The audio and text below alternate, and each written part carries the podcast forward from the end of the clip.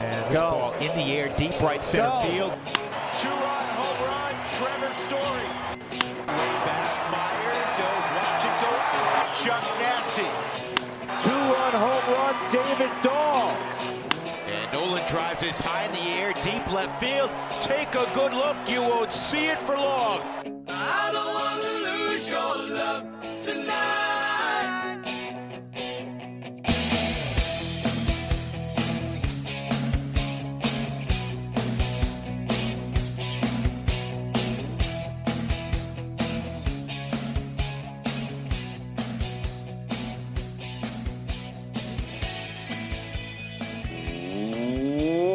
Welcome into the Denver, the D, what is this called? The DNVR Rockies podcast brought to you by Strava Craft Coffee. Remember to use that promo code DNVR20 because when you do, will you save 20% off your entire purchase of that CBD infused, deliciously rich, and potentially life altering Strava Craft Coffee. I'm your host, Drew Creasman. I'm the managing editor of DNVR Rockies. With me, as always, is beat writer Patrick Lyons, and joining us once again to talk a little Denver baseball history. I feel like this conversation would have been complete without the voice of the Colorado Rockies on television at AT&T Sportsnet, and of course, the host of the Drew Goodman podcast, Mr. Drew Goodman. How are you, man? I'm doing well. I'm doing, uh, you know, like you guys. Uh, we always qualify at this time of year or the, the, in the environment that we're in, but by and large, I'm doing well, and uh, hopefully, right, we all have our fingers crossed, counting down the days, and uh, we'll, we'll certainly get into that at some point when when spring training, if it starts on time. But good, you guys doing well? I think so. Right, we're we're hanging out there. We're doing the thing. We're we're at the same place, man. Ready for spring training to get going. Uh, today is normally maybe a day with a little more excitement. Certainly last year it was as we were waiting to hear the Hall of Fame announcement. And, you know, Larry Walker, it was either was or it wasn't. And it, that was the only way it could go this year. You know, we should find out the results while we're talking here. We'll get to that a little bit at the end. And as I said, we did want to spend most of our time today talking about the history of baseball in Denver before the Colorado Rockies. A lot of great ball players, a lot of great baseball has been played in the city of Denver in the state of Colorado before 1993. We want to get into that. But Drew, since we are celebrating Hall of Fame week, and you know, we talked about I think it was it was like the next day after we had had you before, and I know you had Walt Weiss on your podcast recently, the passing of Hank Aaron. I just wanted to give you an opportunity to talk about that show, share some of your thoughts because it, it was so deeply felt throughout all of the baseball world. Anyone who's connected to this game didn't have something to feel, something to share, something to say. And I know uh, former manager and player for the Rockies also had some interesting thoughts. Yeah, yeah. Thank you know, thanks for mentioning that. Um, that that show actually will come out. What, what, are we Tuesday? It'll come out Thursday morning.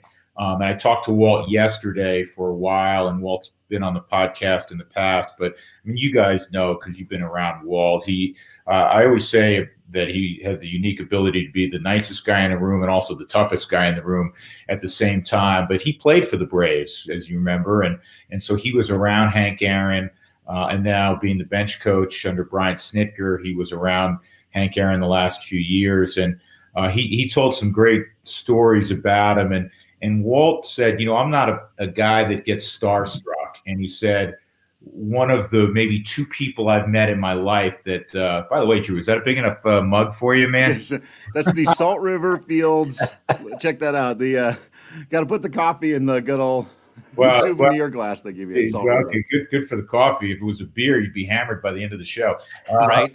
but I digress. Anyhow, but he, he talked about, uh, you know, that he that when he first met him back when he was playing, he was like, you know, oh my gosh, that's that's um Hank Aaron. And Walt and I grew up. We actually played against each other in in high school. So we grew up in New York together. And um, you know, Willie Mays was, even though he was at the very end of his career when we were kids, you know, Willie Mays was always that guy. He played in New York, and and he overshadowed Hank Aaron. And and Hank's unfortunately now in his passing is getting his due, but this guy was underappreciated. I know you guys have gone over the numbers and, and what he went through and, and who he was and how humble a guy. And Walt kept coming back to the his humility and how he always tried to make everybody in the room, um, you know, feel like you know he wasn't any better than they were. Um, some great stories about Hank with Walt, and again, that'll come out on the podcast on uh, on on Thursday. And we also talk a little bit about the upcoming season, some of the rule changes. He had some interesting thoughts about, you know, he he's kind of like I was, an old school guy, and you know, with the 60 game season as it played out, he had some interesting thoughts on kind of embracing uh, certain of the rule changes. And, you know, they got a great team down there in Atlanta, great young team. But uh, yeah, yeah Hank, Hank Aaron was, if it's possible to be as great as he was, guys, uh, he really, I believe, um, was underrated forever. And and now I think people are just taking a look and going, oh wow, he really did this and that, and he stole over 200 bases and all that sort of thing. So that seemed to be a common theme from a lot of people sharing their stories about Hank Aaron being just completely starstruck by a guy who wasn't that big to begin with. He was like six foot even, you know, and, and it was maybe around 200 pounds. But the the conversations that people have is just just shaking his hand and feeling how powerful his hands were and those wrists. Uh, you know, started out his career, he had he had a, a, a switch cross-handed. That's it. Yeah, he had cross-handed in the Negro leagues. He did with the Indianapolis Clowns. So you know, he's just uh, again a larger than life figure. Bob Kendrick, uh, uh, president of the the Negro League Museum, you know, even even talked about that, and just seemed like he was always that that kid from Alabama, and still had that same you know, beautiful mentality and, and, and way of being all throughout his entire life. You know, fellas, think about this. You mentioned, Patrick, that he was barely six foot and he weighed 180 pounds. Willie Mays, same same size, 5'11, 180 pounds. Two of not only the greatest players, are two of the greatest home run hitters in the history of the game. And I know we get all intoxicated with the the six four, six five, two hundred, and you know the the Stantons and the judges of the world, and and they're great. I mean, they they look like mythical, you know, creatures when they stand at the right.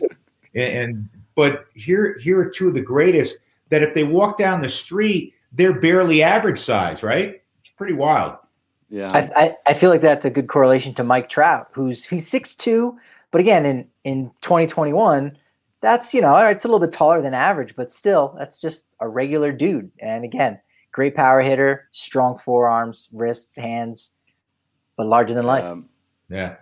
My my two favorite stats that we went over, but I just wanted to get your reactions to them. One, and, and it's been said before that if you took away all 755 home runs, he's still a 3,000 hit guy. He might still have gotten into the Hall of Fame on 3,000 hits. And the other one that, and I like the way Will framed it. I've seen it before. How many bases he has? He has. He leads all of history, Major League Baseball in total bases. Stan Musial is in second, but he counted him up 90 feet by 90 feet at a time. Stan Musial is about 12 miles behind Hank Aaron for the that, that, most that of all time. Yeah. Drew, that's mind boggling. I mean, that one is mind boggling. The fact that Isn't the it? next best, Stan the Man is 12 miles behind uh, when it comes to total bases. Remark, really remarkable. yeah. By the way, hey, looks fellas, like some. This, uh, this, is a cup right. of coffee, good size. yeah. Okay, that's normal size, right? Whatever Creasman's got going is See, Creasman would could never get in the he he would get busted for PEDs. He couldn't get in the Hall of Fame with that thing because it's obvious that you know nobody normal lift it. it. That's clearly not the unleaded coffee. That's right. Does craft Good. coffees for PEDs? Is it listed as a PED? I think it might be. you know, now nowadays you're foolish if, if you put anything in your body that wasn't um, on that list the trainers give you at the start of the year, right? Got to be incredibly careful. Yeah. Well, I, I, know a lot of our listeners, you know, mm-hmm. they when they think about the history of Denver baseball, before 1993, it was really about the Denver Bears and the Denver Zephyrs, this uh, AAA club for the American Association, Pacific Coast League as well, that you know, it, it, had a lot of different incarnations as far as being a minor league affiliate for the Cincinnati Reds, Montreal Expos, Yankees, Milwaukee Braves, even for a period of time. And, you know, that was the that was the original that was the genesis of Mile High Stadium where the Broncos play. It was originally Bears Stadium. they kind of retrofitted it a little bit for for football in there. And you know, we, we know this area to be Broncos country and, and, and Goody, you, you've come from the East Coast, you know, out here to Colorado, it's Broncos country, but yet there's still such a strong history of baseball in Denver, even before the Rockies. Yeah, and it, and it goes, as you guys well know, it goes way even before the Bears and down in Merchants Park and you know Babe Ruth barnstorming, you know, through town and and um, you know some some some Negro League players, some prominent Negro League players played in Denver. Uh, so Denver, for not having Major League Baseball until '93, um, does have a significant and fairly rich history with the game. Um, I'm gonna I'm gonna tell you guys a you you just reminded me of it. Um, this is a funny story. I was doing they were they weren't the Bears anymore. They were the Denver Zephyrs.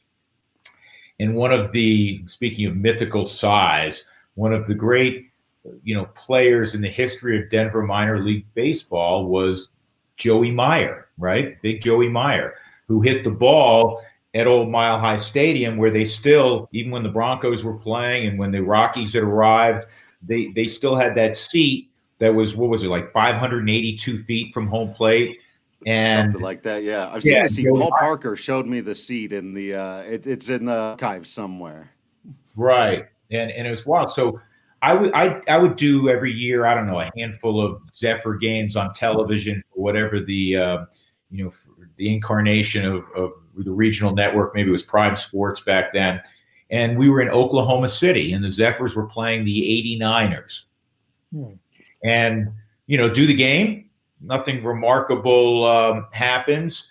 And I was back in my hotel room, and there's a knock on the door, pretty heavy knock on the door. And I was on the phone with my girlfriend at the time, you know, way before cell phones, obviously. And I'm and I'm talking to her, and I'm like, it's after midnight.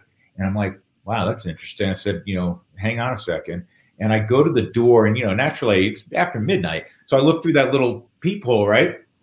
Not, this this going sound like I'm making up, but literally, I can't see the face. I see like a chest, and, and I'm like, oh boy, whatever. So I so I kind of carefully open the door, and it's Joey Meyer, and Joey Meyer after the game, like players will do. You know, he he had had a couple, right? And he said happens.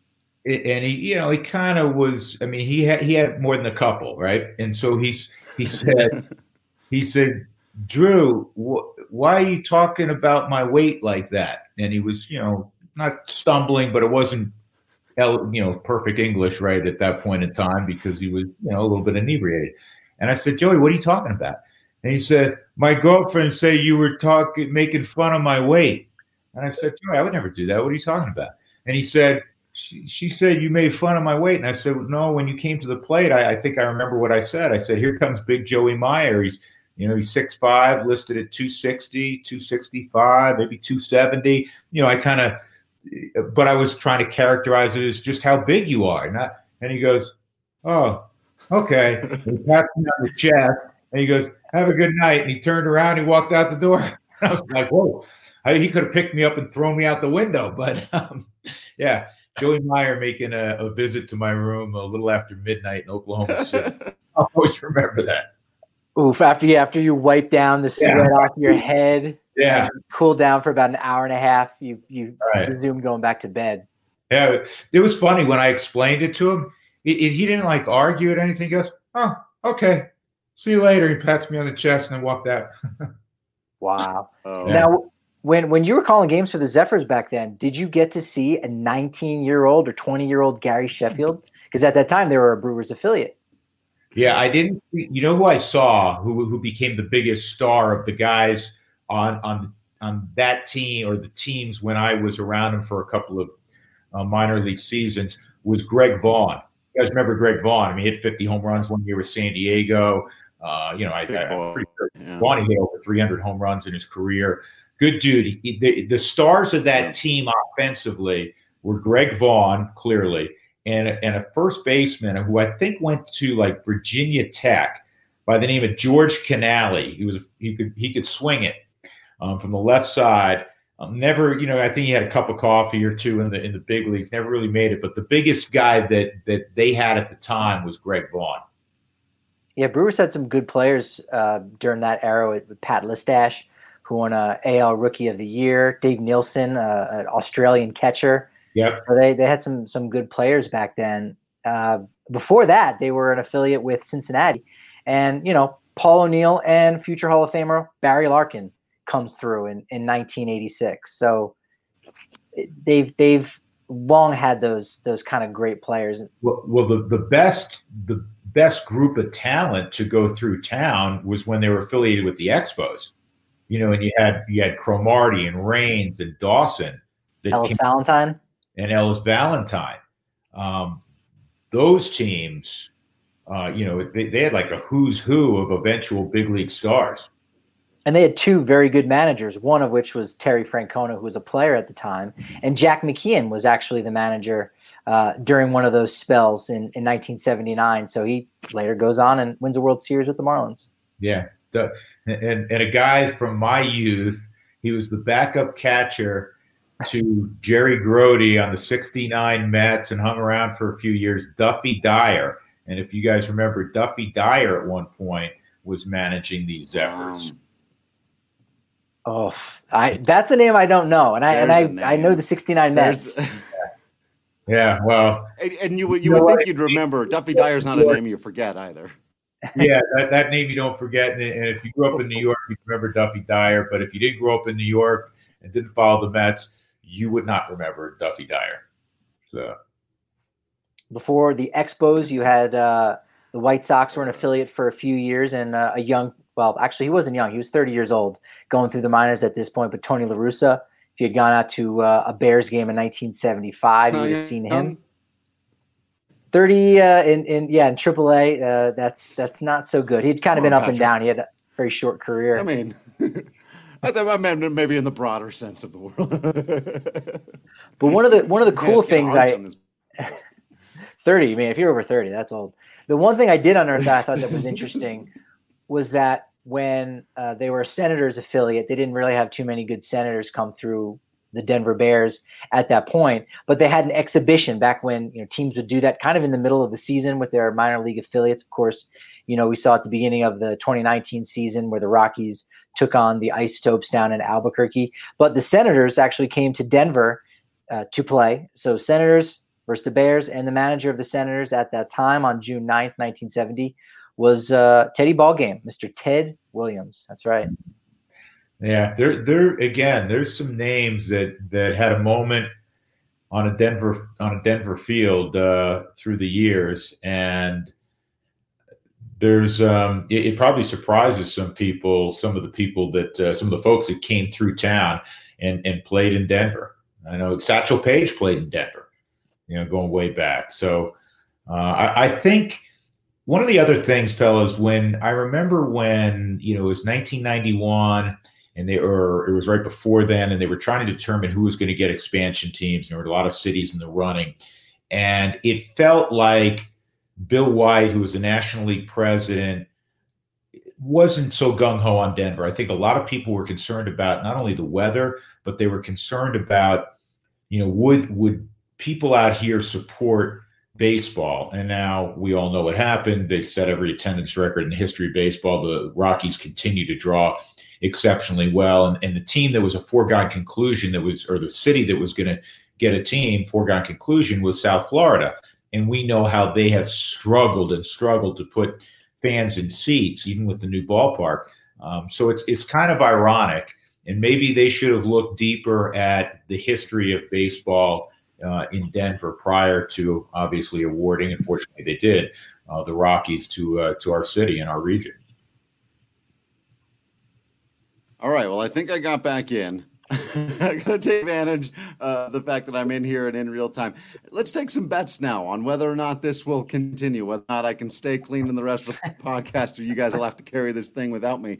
I don't think they allow that on DraftKings Sportsbook, but they do allow betting for all, all kinds of other stuff, whether you're into, we you're into the baseball, or the football uh, getting close to wrapping up here, but there's also you can bet on UFC. Patrick and I were just texting each other before the show, trying to figure out if we can give people WWE bets. Don't know if that's a thing out there yet or not, or whether or not that would even be wise. But still, just about anything. They had stuff for KBO, you know, when that was going on, and uh, all kinds of stuff. I think at one point they, you bet on The Bachelor.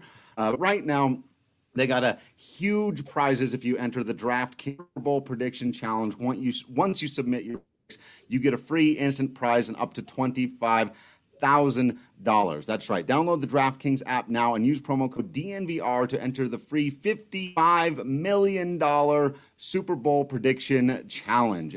Everyone gets an instant prize of up to twenty-five thousand dollars for playing. So use promo code DNVR now and enter that free fifty-five million dollar Super Bowl challenge. Of course, terms and conditions apply. Eligibility restrictions. See DraftKings.com slash sportsbook for details. And if you a gambling problem, call 1-800-522-4700.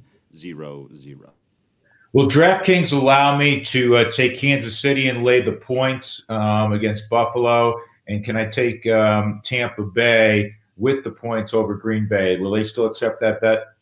They will. They do. Uh, they are very little. They're lenient on the time machine policy. So if you hop in that that bad boy, you hop in your DeLorean with Biff Sports Almanac, you can go back and you can you bet on just about anything. Yeah. Now, did did you have that matchup? Did you have Chiefs? Uh, I I at the start of the postseason tournament, I took Green Bay to play Buffalo.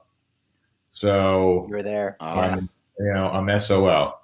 But you know what? Close, I was that close. Uh, missed it by that much. Yeah, I, yeah, yeah. I bet on the wrong Hall of Fame quarterback.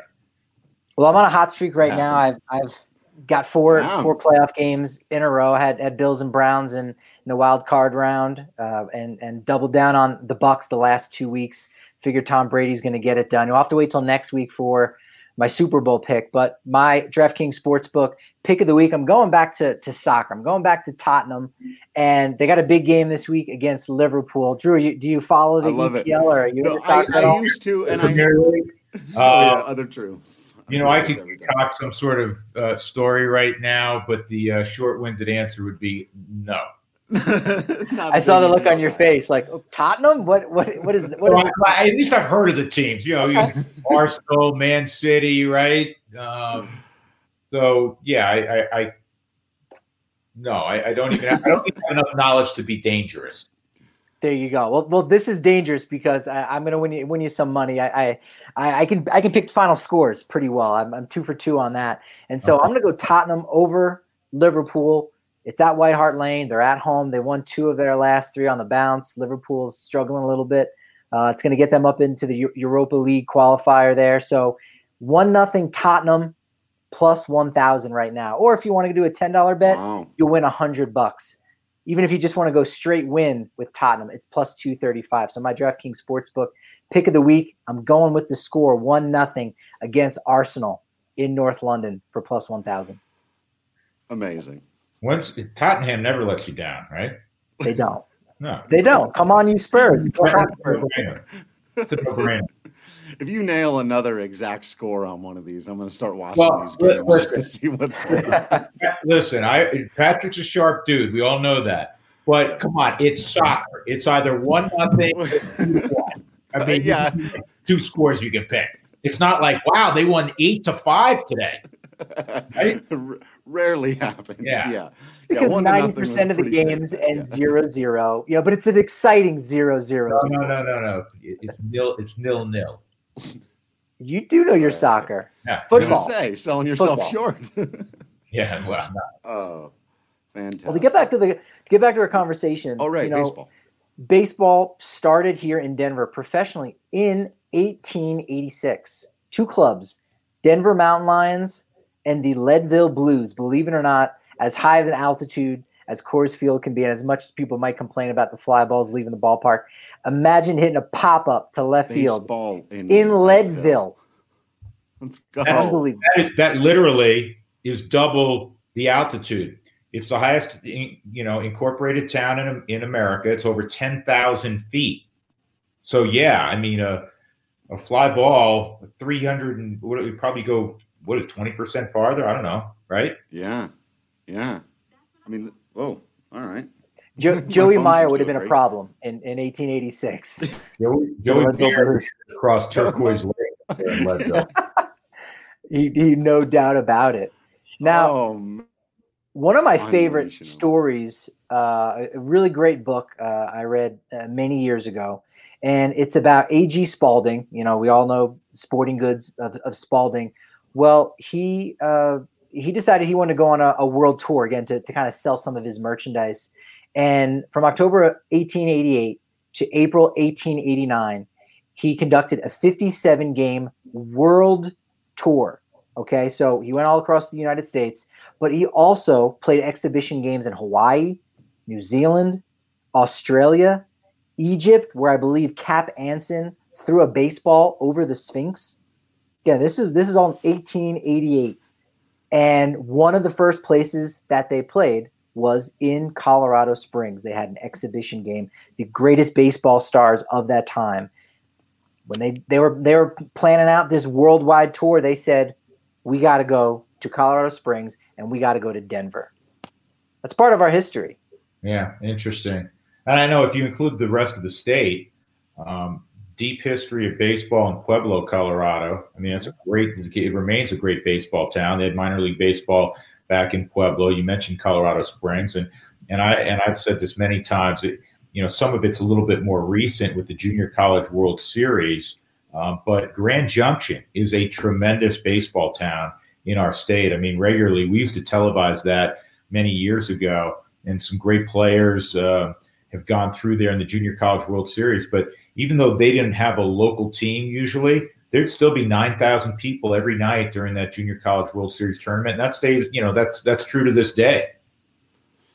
Yeah, JUCO out there is, uh, and and that's where I grew up more or less, and uh, just a little bit outside the area. But it's like even people that aren't into baseball go to JUCO. It's the thing to do that time of year. It's it's like a, a local you know, whatever your festival is in whatever town you have, there's a big week long, maybe you do an arts and jazz festival or a, or a film festival or, or something. And JUCO is that week where the entire area becomes about baseball and everybody goes to the games. And it's, uh, yeah, great rich history of guys like Kirby Puckett uh, come through there and uh, Bryce Harper uh, pretty recently. Uh, you know, saw Bryce Harper hitting with metal bats if you lived in Grand Junction and, and came out to that, that was something else. And Drew, uh, you've you'd already been over here on this side of the the hills, but Bryce Harper famously, he's playing for Southern Nevada, got got ejected from the was I think it was a championship game. Yeah, that's right. Yeah, he got ejected because he drew. The, this is verboten. He, the pitch he thought was inside. It was called a strike by the umpire. He took his bat and he drew a line where he thought the ball crossed, which was inside, and that's automatic. Boom. Yeah, got tossed. Get him out of there. Yeah, it was like big local news. That's like the start of Grand Junction. Like, welcome to the five o'clock news tonight baseball star Bryce Harper thrown out of JUCO. It's like the biggest thing. The day before he was it was opening the news that he was like hitting balls into the parking lot because you know how Sam Suplizio yeah. is set up out there. You literally hit home runs into the parking lot, and there's a little bit of space between where the cars actually are. And so if you get one out, let's say the equivalent of hitting one off the back of the wall, like at, at the Rockies bullpen or whatever, you're probably not going to hit any cars. But if you're getting double decker, triple decker shots, and Bryce Harper was doing damage to cars. I believe. We almost saw Story do that with that 505 foot shot that bounced into the parking lot. We we dodged a bullet on that one. That that was remarkable. I've seen a few that that have hit the concourse and gone into the players' parking lot through the years. That was that three homer game for Trevor a couple of years ago. And I've all, I've said this many times on the air that I don't know there, there, there had to been some rule or unwritten rule. You can't have a 500 foot home run because there have been some balls hit you know Mike Piazza's and you know CarGo's in the upper deck uh, mm-hmm. you know the walk off against Chicago to finish his cycle.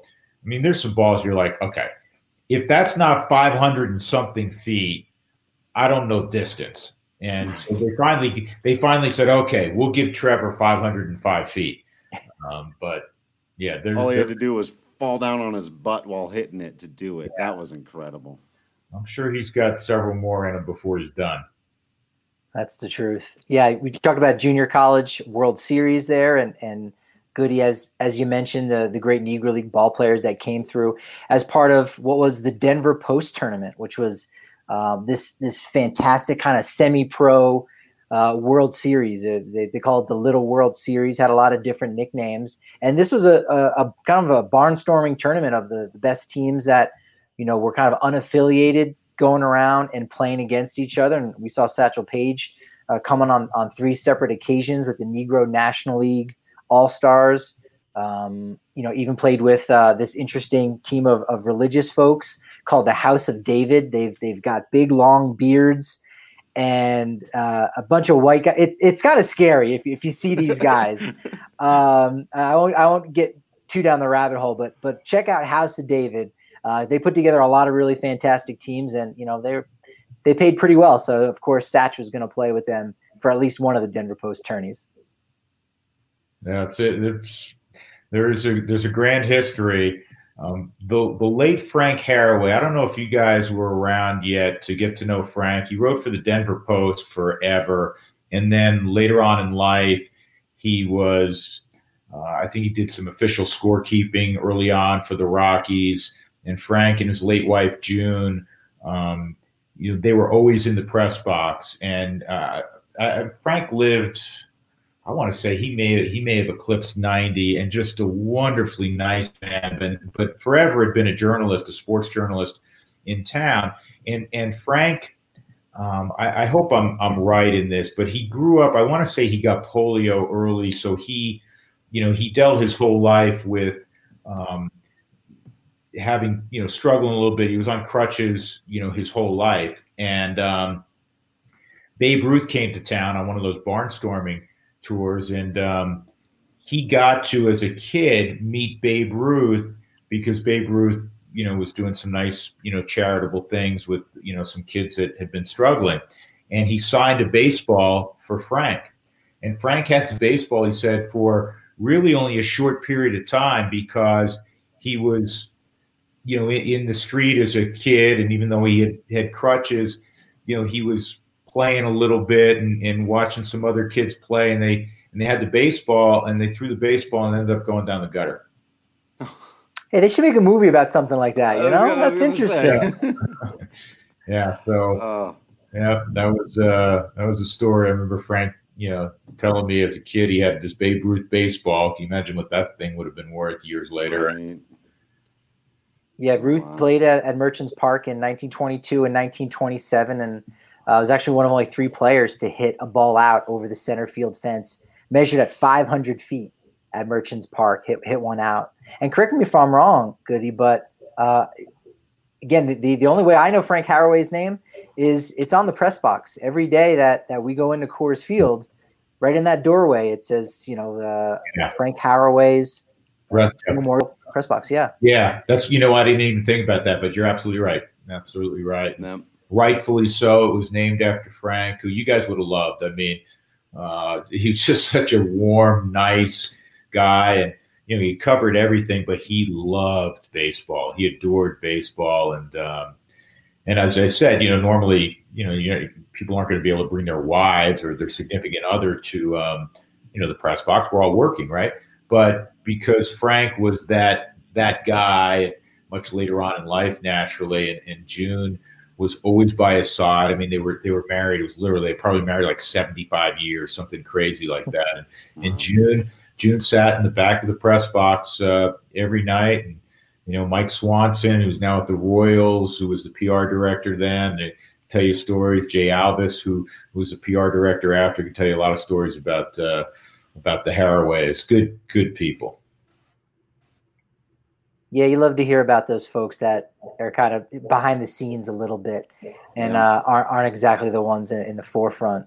Um, yeah, you know, just finishing up on the Denver Post, you know, Rogers Hornsby was another guy in 1936 who had played Josh Gibson uh, and Cool Papa Bell, Turkey Stearnes. Those guys were with the Negro League uh, National All Stars, and uh, and a, an interesting gentleman that uh, I I know I always want to learn more about. There hasn't been too much written about him, but Grover Cleveland Alexander, old Pete, uh, was was a fantastic ball player in his day. He's he's the guy when you go and look at. Uh, I think it was you know 1936 when they got all the living Hall of Famers, and you see all 11 of those guys, and they're all old. You see Ty Cobb, a little shriveled up, Babe Ruth. Uh, Grover Cleveland Alexander is the one with the jet black, full head of hair, and you go, this this guy. Uh, I want to know a little bit more about him. He's interesting. Yeah, maybe a little bit ahead of his time. I, know I'd like to I'd like to see.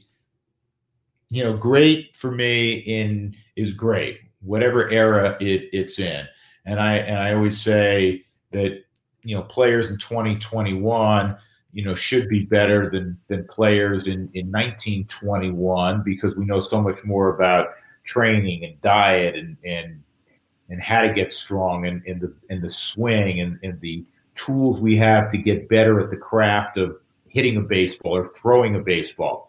But having said that, I'd still like to see, you know, the velocities of the the big train, Walter Johnson, or you know, watch, um, you know, some guys from that era, Cy Young, throw the baseball, and how these guys threw, you know, ungodly amounts of innings, and and uh, you know, some of the, you know, Mordecai Three Finger Brown, and and some of these players from you know, uh, literally a hundred years ago now. Yeah.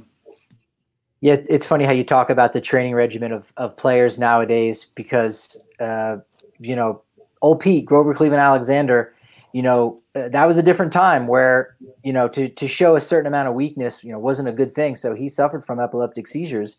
And at the time, the thing that kind of kept that in check for him was drinking copious amounts of alcohol. So he was, you know, quite a big boozer. And that was more acceptable than his seizures. And yet he still pitched 20 seasons. He pitched until the age of 23 and had 373 career wins. Yeah. That's magical powers of Breck Brew. hey, nicely done. Right? Nicely done. I, I, missed the opportunity with the Joey Meyer story earlier for that to have been brought to you by Breckenridge Brewery. So, really, a couple opportunities to get in there today.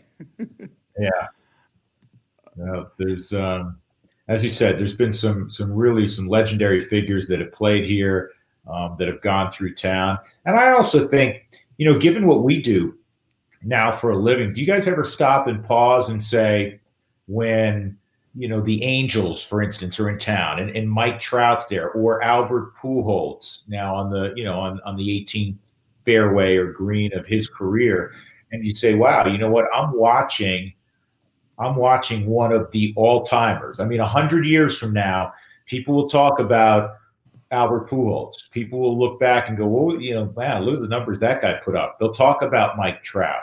And, and we all are, are privileged, you know, to get to sit in the ballpark and watch, you know, some of those players. And, you know, that's not lost on me because now, you know, we, we talk about, you know, players like Josh Gibson and Babe Ruth and Ted Williams and mention all of these historic names. Well, at some point in time, 30, 50, 70 years down the road, some of these guys we're watching, they're going to be mentioned in the same breath. Right. Yeah, I've, I've told the story a couple of times about when uh, Tracy Ringolsby was kind enough to introduce me to Albert Pujols shortly after he had. Uh, it, it was 3,000 hits or was it 500 home runs? It was right because he had just. I think it was right after the 500th home run he had done just a couple days before. Then the team was out in Denver, and you know I just happened to be down on the field like you are before during BP, and people are walking around and talking, and I may have strategically stood in the right place to see whether or not. Uh, you know, because yeah, that's one of the guys. You know, I, I, I regret never having been able to really meet Ichiro. I'm not sure what I would have done. You know, I, we, we were there for the 3,000th hit. Uh, you know, took that one in. Um, but I'll tell you another big one for me was because when I came into this, I, have talked about this before. You know, like Nolan was his rookie year was kind of my rookie year as well, like doing this right. So th- there wasn't that thing yet. And people know I came from being a fan beforehand, but really the one guy who was there, who I had this kind of aura, this awe of that I had to get around going into that clubhouse was Carlos Gonzalez he was just such an institution, such a, a, a, thing, and and you know how gracious and wonderful CarGo was, and how how he was able to completely put that at ease. Had it been a different star level player, who knows how the the beginning of my career might have gone, you know, uh, very differently. But he was one of those guys that I th- thought and, and still thought throughout. Don't take this for granted. What this guy has accomplished in this game, what he means to this city, to this town, to this team, and what he's willing to give. The time that he's willing to give. Take advantage of that because, as we see now, he's not going to be around forever. I only got a couple of years to interview him. So, yeah, just as you were talking about it right now, I, well, CarGo. You, know, you, you mentioned CarGo, and you know, I, have been, this will be year 20 for me. 20, uh, 2021 will be my 20th season, you know, doing the Rockies. And I was around them, you know, prior to that, pre and post game shows, that sort of thing. And I will tell you that, you know, I hope I'm around another, you know, 20 years that, that I, uh, you know, hopefully they don't kick me out. But um, I, I guarantee you when we have this conversation in 20 years, I will tell you when, it, when asked, hey, who's your all time favorite Rocky?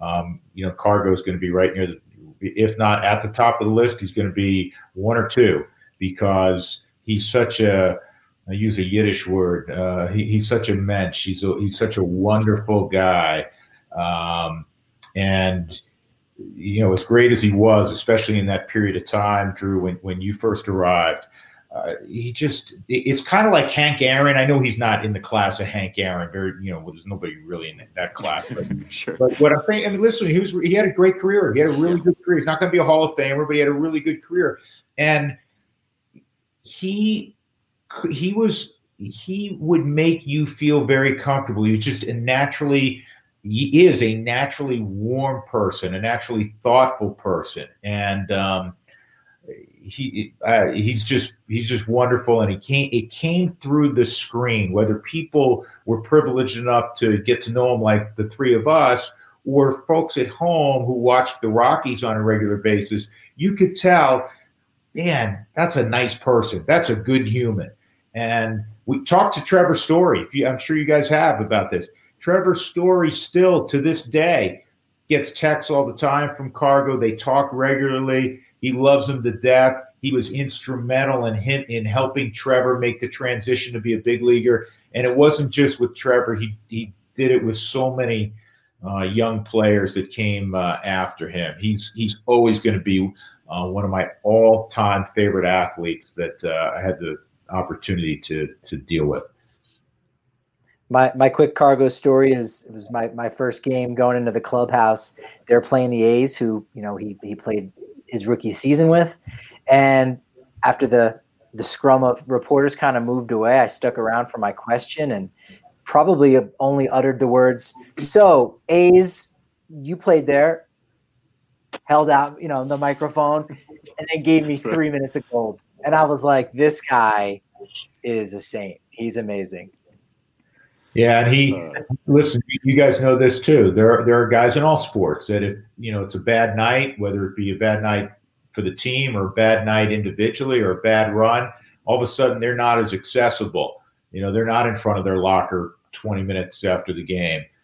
CarGo, uh, win or lose, good or bad, uh, was always available, and oftentimes he may have been one of the only ones available. Mm-hmm in, t- in some tough times. And that is never lost on, especially you guys. I'm not going to say, you know, I'm aware of it, but you know, I'm, you know, I don't go in the clubhouse typically after the game. You know, we have our post game interviews and that sort of stuff. But but guys who write and guys that that are, you know, uh, going in the clubhouse to get sound or to get something for a story after, you guys know who's around every night.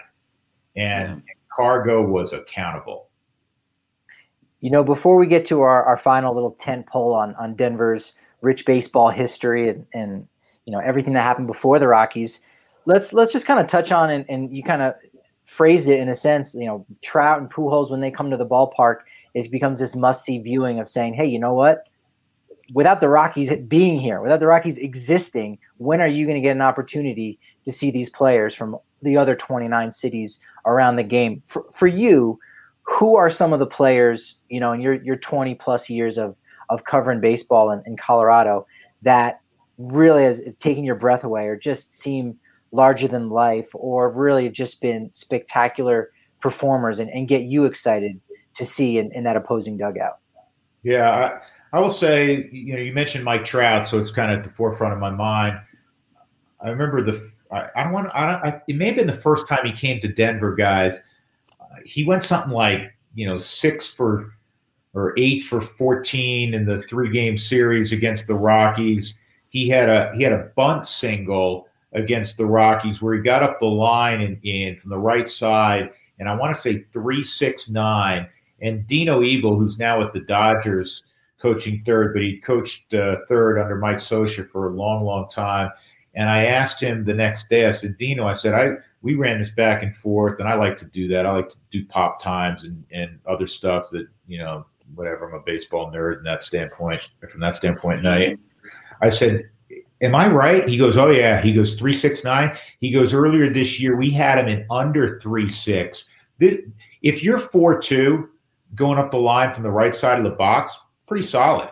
He, yeah. I mean, so he, and then if you meet him, you know, yeah, he's six two, which is you know bigger than the average guy certainly. What you don't realize is because guys wear baggier uniforms now, and I've asked him this, so this is not just looking at the back of a baseball card or on Baseball Reference. Mike Trout plays around 240 pounds. Mike Trout looks like an inside linebacker. His legs are enormous. I mean, he's got the foot, you know, no neck. I mean, you don't right. tell how big his his arms are and everything because things are baggier now, right? Guys, guys, are immense. Other names that, that come to mind that you go, wow, this is this is special, and and especially getting to talk to them. Um, Tony Gwynn, who was so engaging and would talk to you about the game and was you know such a bright uh, you know, individual and bright light and, and love talking baseball, love talking about the the art of hitting. Um, those two certainly come to mind. This one's going to sound strange, and I'm just, you know, I didn't know you guys were going to ask me this particular question, but I will always look back, and I know this guy is such a controversial figure. And you guys are going to talk about him tomorrow, probably, because you're going to talk about how many votes he got. Barry Bonds is the greatest hitter I have ever seen, and it ain't close. Yeah. It's not close. And to have the opportunity to watch him play and call a lot of games that the Rockies were playing the Giants and see him come to the plate and spit on pitches and walk to first, spit on pitches, walk to first. And then he'd get that one pitch a night, and it wouldn't be a line drive to center field for a single. He'd hit it 450. And it would happen, as we all know, time after time after time. And his his discipline at the plate and his, you know, his unbelievable ability at putting the fat part of the bat on the baseball, uh, remarkable. But there, listen, Albert Pujols, again, guy we mentioned. You you realize they're great players, and then they're guys that are, you know, yeah. at a different level.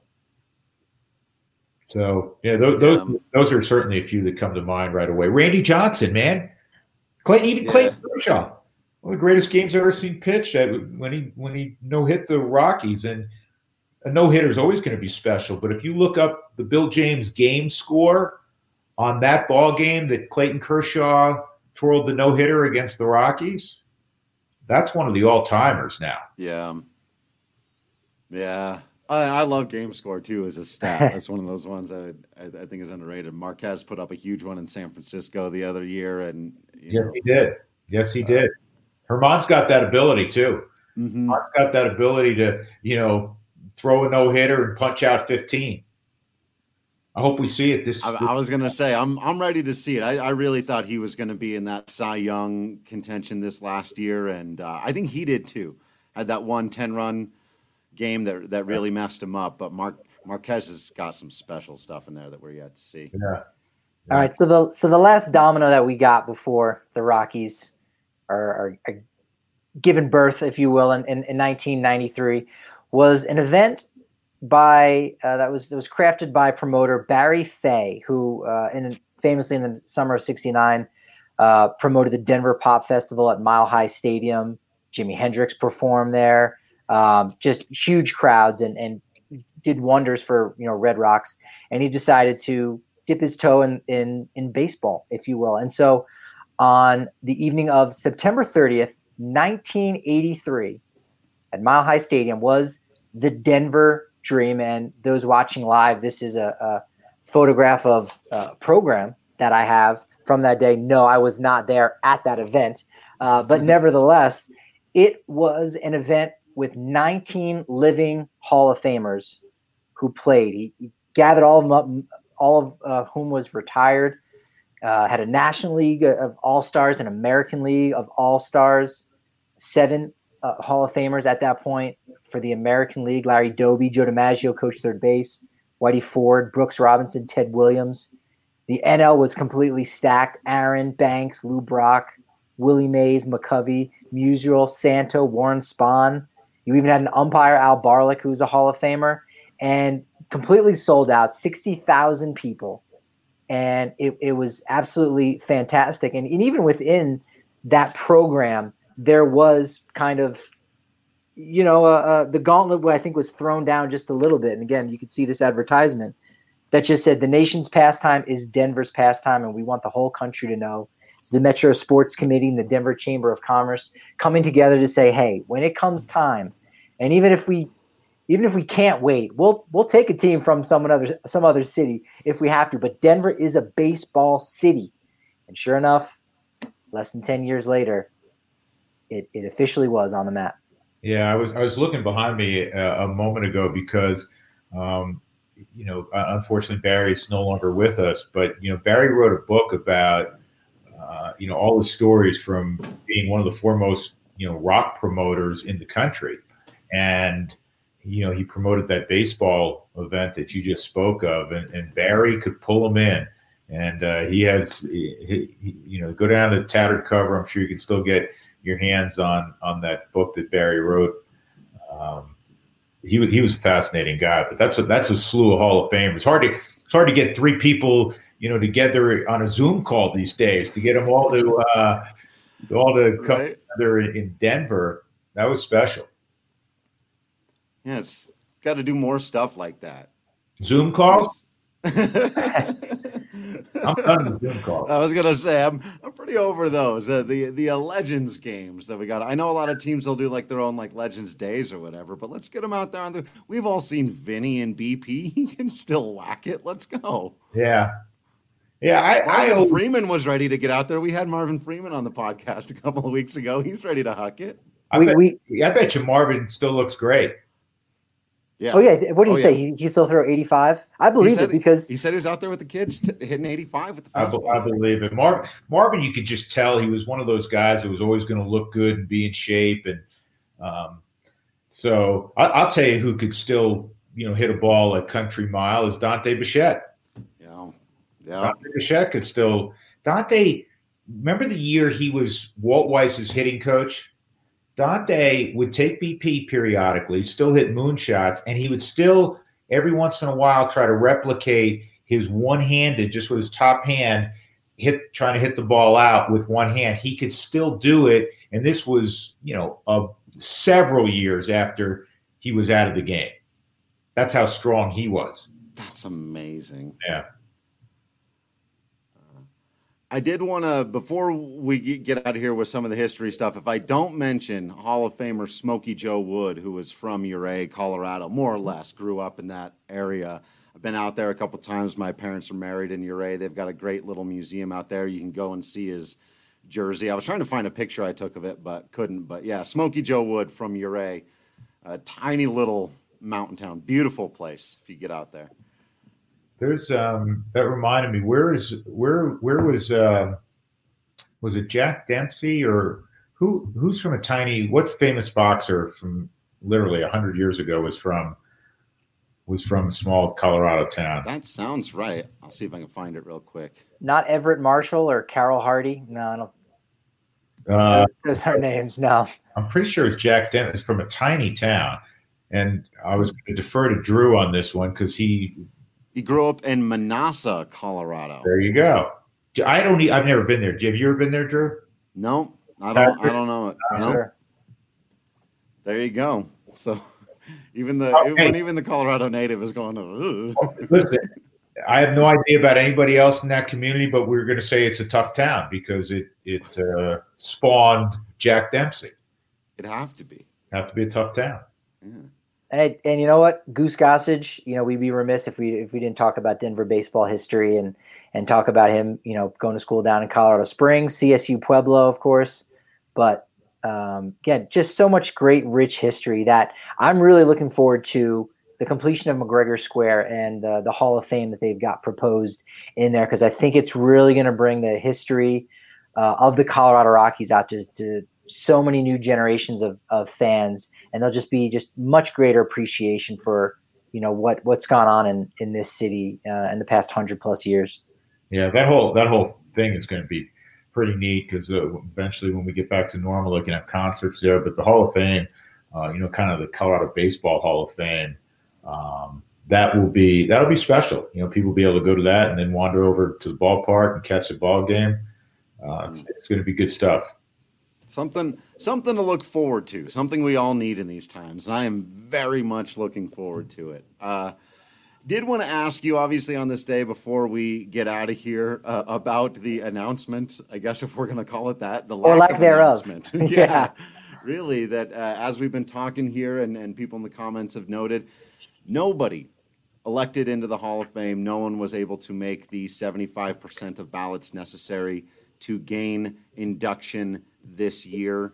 Uh, just, just what, Mr. Goodman? Just what are your thoughts on that? Just at the well, at the tops, yeah. Well, first of all, I know you didn't literally mean that. Don't ever call me Mister. Uh, Mr. Goodman. uh, now, now that we're on the official business here, all right, Mr. Goodman, yeah. can you give me an, an answer here for nobody? And also, this no, I saw somebody, and I haven't double checked this. Somebody in the comments said that 14 empty ballots 14 ballots were turned in with nobody's name checked. Yeah. Uh, the, the, the voting is always going to be controversial in, in baseball, but I'm going to give you two reasons I really like the results this year. One, it underscores something we all talked about, I think, a week ago in how special and unique the Hall of Fame is in Cooperstown. It truly is difficult to get there. There's not a, a, a, a a requisite number that has to be um, elected every year, which, you know, in some other sports that is the case. So if you get elected, it really, I mean, not to say it doesn't mean something if it's the NFL or the NHL or the, or the Basketball Hall of Fame, which encompasses both professional and, and collegiate. Um, but that's what really makes it even more special, I think, in baseball. So this year, they didn't. No one. No one collected seventy five percent. They didn't warrant bringing anybody in in this class. The other reason that I think it's super special because of the pandemic, uh, a guy that will always be dear to all Rockies and fans, Larry Walker, will will have that day along with one of the all timers. We understand Derek Jeter, and that class won't share it. It won't be like a a multitude of guys because now it's a, a two year celebration. And so I think it's appropriate that it worked out that way. And we also know, um, you know, fingers are crossed that when that day rolls around in July, uh, you know, the greater part of the tri state area can migrate north to Cooperstown to celebrate, obviously, Derek Jeter, and, and a good portion of Canada, and hopefully a great number of folks from our region can make it to the little hamlet of Cooperstown, New York, and they will have the biggest crowds they've ever had to celebrate. Uh, you know, a few other guys also, but but most notably, you know, Jeter and, and Walker, and I'm glad that they'll have the stage um, somewhat to themselves that weekend. Yeah, it is quite fitting in that way. Uh, again, Ted Simmons and, and Marvin Miller uh, also getting in that that it, it preserves that class to be exactly as it is, and and hopefully we do get to hear that speech from from Larry Walker, and and it doesn't get postponed another year because that's that's that's something that he deserves and is something that is is to behold. And there's so many great speeches, and that that's the culmination of your career. And yeah. I'm gonna te- I'm gonna tease him. I'm gonna shoot him a text here coming up and say, "Hey, you better not screw this thing up. You've only had like 16 months to work." Yeah, yeah right. Jeez. Yeah, yeah, good thing he doesn't I, have stage fright. I mean, I don't. Maybe he does, but I mean, jeez. Oh man, uh, yeah. No, I I understand the people out there who feel like you know who are a bit frustrated by this, who are going, "Hey, look, there's Hall of Famers on this ballot," and we we all said know last week that we believe there are, are Hall of Famers on this ballot, and uh, you know, but but I'm with you for all of those reasons. It's you know I. Uh, some of the guys who weren't as close, I, th- I, think, are are not there. This is an interesting note that I did just see come across, and Bob Nightingale tweeted it out that Curt Schilling has said he will not participate in the final year of voting, releasing a letter to the Hall of Fame saying, "I am requesting to be removed from the ballot. I'll defer to the Veterans Committee and men whose opinions actually matter and who are in a position to actually judge a player." Yeah the term warm and fuzzy will will never apply to Curt Schilling. Did he have a Hall of Fame baseball career? You know, he separated from his his rhetoric and wherever you stand on some of the things where he's making stand has, has made stance. Um, yeah, I mean, there's some people that are unsavory that are in the Hall of Fame you know, he's entitled to his opinion. He had a Hall of Fame career in my mind in pitching of baseball. Um, Barry Bonds, you know how I feel on that unequivocally. He's the best hitter I've seen. He's a Hall of Famer. Uh, I, I, think Gary Sheffield, by the way, is a Hall of Famer. I think there's no question that Roger Clemens is a Hall of Famer. Um, and I think also closer to home, Todd Helton is a Hall of Famer and I'll repeat what I said with you guys last week. There was a time, and people would ask me short, you know, after he retired or around the time he was retiring, I would get this question frequently. Do you think Todd will get to the Hall of Fame? And I would be encouraging and diplomatic in my response, but privately, I felt like he's not going to get in because of the huge bias that exists existed about Coors Field and altitude and still exists, but to a lesser degree. And now I firmly believe, though it didn't happen as we all know this year, I firmly believe that, that Todd will be a Hall of Famer and deservedly a Hall of Famer. Yeah, he comes away with 45% of the vote. So a nice jump for him. And, you know, yesterday uh, on our DNVR Rockies podcast, we kind of announced our ballot of who we would vote for. And you know, I've, I've never actually sat down to do something, even though it's theoretical, right? It's it's unofficial. You know, I, I've never had to kind of put that that invisible ink to paper, and you know, fifty percent of Hall of Famers were not elected into the Hall of Fame. They came in, they got in through veterans committees, and and just like you put it, Goody, uh, Bonds, Clemens, all those guys, they are Hall of Famers, and one day they will get into the Hall of Fame but will they get in on the backs of the writers who have to vote with integrity and sportsmanship and all these things? And I don't think that'll be the case for them. They'll get in eventually, but not in uh, not through an election. Whereas our guy Todd Helton absolutely will get in. Uh, he's he's already at a point in which you know for a second year player having gotten over twenty percent of the vote, think everyone except Gil Hodges has gotten into the Hall of Fame, and, and I'm sure there'll be some numbers about getting 45% or more uh, after your your third year. So he's he's trending upward, and and it, it should be a very short while before he gets in. Those other guys, they're going to have to wait, I think, a long time. But Todd Helton is a, is in a much better position to be enshrined in Cooperstown this year.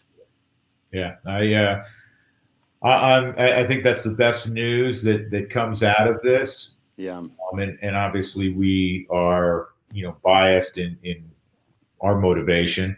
Um, but um, Todd deserves to be there, and and I and I think that it's pretty clear as you basically illustrated, um, looking historically at when guys make that kind of jump, that eventually they'll eclipse the seventy five uh, percent mark. That's why it's not a frivolous statement you know, Drew, when we talk about he was a first ballot Hall of Famer, Albert Pujols, we know is a first ballot Hall of Famer. The guys that are that are playing right now, you can go slam the gavel down. They're going in the first time they get on the ballot. Last year, we knew Derek Jeter was going to, you know, be unanimous or close to unanimous. The same thing with with Mariano Rivera, who became the first unanimous um, guy. There, so there there is a demarcation. There's they're all Hall of Famers, but you know the there's the guys in the penthouse of the mm-hmm. of the condos uh, when it comes to Hall of Famers, right? Right. And, and oh. Pujols will be, you know, in that group, and Todd Helton will be a Hall of Famer one day. Yeah. Oh, I always like the analogy, you know, of the the basketball stadium because it just works so well, right? Because about twenty thousand people have played in the history of Major League Baseball. That's about what you're going to get in, you know, a average basketball stadium. You can kind of picture a twenty thousand seat stadium, and then you've got like hundred and thirty something now players and two hundred something now people who are in the Hall of Fame. Well, that gives you the first like several rows of one section of a basketball, and then you've those one percenters, right? Hank Aaron, Albert Pujols, Babe Ruth. Those are the guys who are sitting in the very front row. Yeah. Those are the those are the and and yeah. So Todd Helton front row. You, you know, I'm sure. Know. Yeah. But he belongs right in that group, right in the middle of that pack with everybody else sitting in that hey, you know, it's probably like Canton. If they give you the gold jacket, you don't care, you know, how long it took, but you got a gold jacket, right? And and if you're a Hall of Famer in baseball, um, they're not they're not kicking you out of the you know the get-togethers in in Cooperstown and, and forevermore you'll be known as a Hall of Famer. And, and again, one day Todd will have that distinction. And uh, just a little note about when you talk about you know filling up a basketball arena, um, you know, with twenty thousand people, I think last year ended. I want to say I may be wrong, Drew. It's like nineteen thousand. It's getting close to twenty thousand. But anyhow, your point being, that's still really, really important. It comes up um, on the air uh, on our broadcast on television a little bit. Jeff Huson, if you if you called up Huey right now and said, "Hey, Huey, what number were you when you got to the big leagues?" He'd tell you I was, you know, thirteen thousand two hundred eighty-eight or whatever. Spilly, Ryan Spilborghs. He knows exactly what number he was because that that's not oh this is the group that played at least three years in the big leagues. No, if you had one at bat, Mark Strittmatter, who's been a longtime coach in the Rockies organization, I'm sure you guys know him. He's a roving catching instructor, wonderful guy. He got four at bats in the big leagues. He was 0 for 4, um, but he got he got 30 days in. It was a September call up, and he said it was the greatest 30 days of his life. He's one of those 19,000 some odd uh, players. So it, it it's whether you played a day or if you were like the great Henry Aaron who played 23 years. That's it, man. And uh, to to be in that tiny group of of uh, 100 and some odd, or really 300. You know, Walker of all people was 333 fittingly. It, it's amazing because we're now talking about 150 years of history. Yeah really cool, really special to be a part of all this stuff. And uh, yeah, like you said, I, I think it's going to be.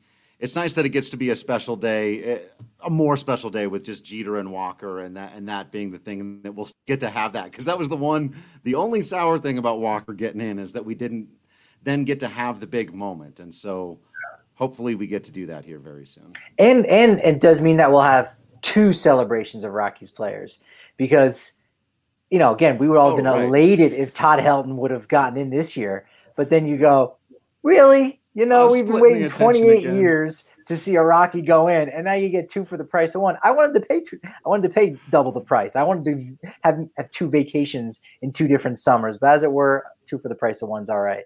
Yeah, yeah.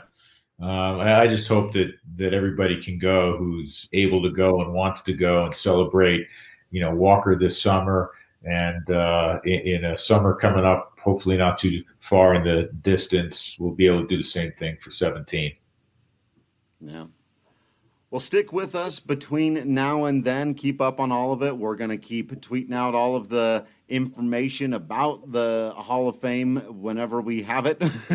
we'll uh, and all the fun stuff when we come up with these fun stats. We like to share them with you, of course, on the podcast. But you got to follow on social media at Patrick D Lyons, at Drew Creasman, at DNVR underscore Rockies, and of course at Drew Goodman 42.